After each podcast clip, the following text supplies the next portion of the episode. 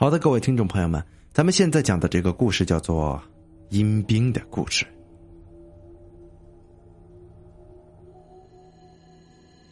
在我很小的时候啊，我的舅父给我讲了很多很多的故事，其中就有关于他亲身见到的一些事情。舅父啊，年轻的时候家里很穷，为了养活全家老小的人呐，他选择呢。去半夜里边，在别人的田里偷菜吃，他的这种行为，这种偷窃的行为，经常引来田地主人的暴打。偷一回，偷两回，偷三回，生活所迫，没办法。舅父也不想这样，但是没办法，怎么办呢？人得吃饭呢，还是厚着脸皮去偷去。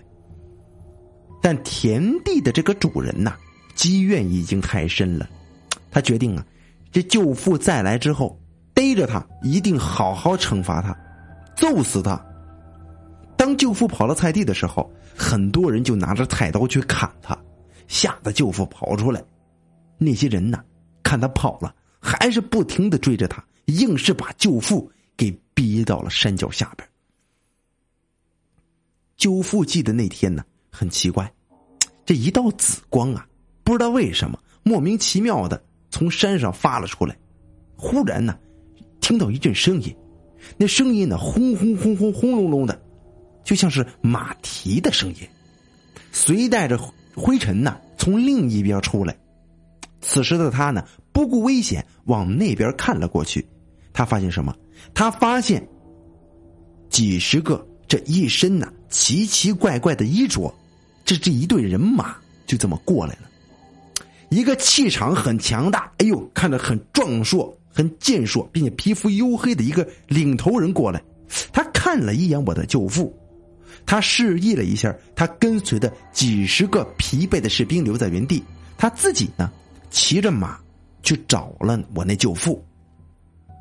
领头人问舅父啊：“这这这这什么地方啊？你知道吗？这是什么地方？”舅父知道以后，当然得回答了。啊，这什么什么地方，什么什么村那个人呢，摇了摇头，表示呢，我不知道这个地方，一脸失望的看着舅父，止不住的悲伤啊。在嗯，在那个人的眼神中啊，舅父体会到了他担忧家人的样子，哎，是跟自己是一模一样的一种眼神。看来这一批人呢，离开家已经很久了。舅父就问他为什么会来到这里。他拿着手里的剑，示意呢，告诉舅父是他们是出来打仗的。舅父这时候也也很惊奇呀，现在都是和平年代了，怎么还有人带着这种落后的工具、这种冷兵器去打仗呢？这不跟送死也差不多吗？那个人呢，就问他哪里有可以喝水的地方。这个舅父就想起了他偷菜的那家人呢，他家附近有水缸。啊，又怕这主人会说，还是想想算了。舅父家呢，离这儿很远，带着这客人呢去这么远的地方，咱也不好意思的呀。啊，人家你看人困马乏的，一看都是很累的，你再带人家去我家那老远的地方，不合适。舅父也替那个人着急，这表情也被将军看在了眼里。那个随那个人的随从啊，远远的呼喊了那人一声：“将军。”舅父惊异的望着他。他知道了，他知道，这将军这俩字儿暴露了。他知道他遇见鬼了，而且还不是一般的鬼呢。他们是阴兵，不然怎么会有将军这种称呼呢？啊，都什么年代了，还将军啊？一看那人的装束，骑马拿大刀的，一看是古代的人呐。怎么现在可能还活着呢？哪有人有这种装束呢？他一想就知道遇见鬼了，阴兵。可是呢，看着他们一脸疲惫的样子，觉得他们挺可怜的，应该呀不会对舅父做什么坏事舅父这时候他忘记了自己的危险，想把他们呢带到有水的地方，啊，他就说了啊，你们你你们这地方人生地不熟的，我带你们走走吧，啊，再不济就把他们带到那个人家里，自己去求求这菜地的主人也行啊，给人一口水喝呀。毕竟也不是什么大事啊。将军和舅父在前面走着，这回将军呢，仔细看着舅父这破破烂烂的一身打扮，灰头土脸的。将军这个时候就问他了：“你一向如此吗？”“啊哦，可不是，可不是嘛！你看我这啊，混的也不好，生活所迫啊，只能穿那么破破烂烂的。让我出来偷点菜给孩子吃，你看还被人追打啊！哎呀，家里有孩子要养啊。”这个时候将军就说了：“啊，现在我们一样啊，生活所迫，有办法谁会上战场呢？”我的孩子还在老家等着我呢。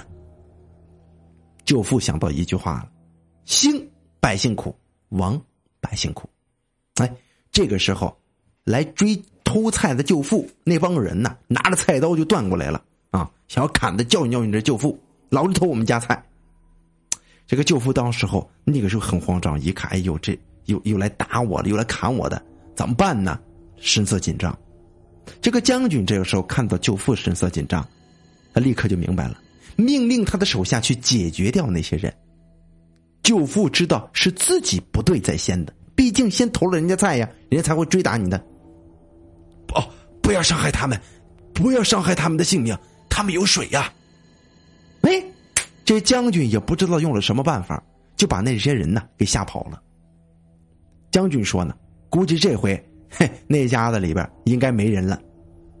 舅父听完之后，就把将军呢带到了他那个偷菜那家人呢，偷偷他菜那家人的那个旁边的水缸里边去了。这水喝完了，就是离别了，就离别的时候了。这回呢，舅父依依不舍的挥别了他们，将军呢留下这么一锭金子给了舅父。哎，果不其然，这几天之后啊，这个菜地的主人呐，竟然搬家了。他搬家是什么原因呢？只有舅父知道。这个舅父啊，再穷也舍不得卖掉那将军给他的金子。这再后来，舅父查了当地的历史，才发现呢，这历史上真的在这里呢有一场战役，但是是以失败告终的。舅父不知道他遇到的那个将军是死了之前的时候，还是死了之后阴魂不甘心形成的。当我听到这个故事的时候，我知道舅父极有可能遇见的是阴兵。有很多神神鬼鬼的小说上写，这阴兵啊心狠手辣，并且容易冲动，容易杀人。我想啊，舅父是用自己的心跟爱拯救了自己。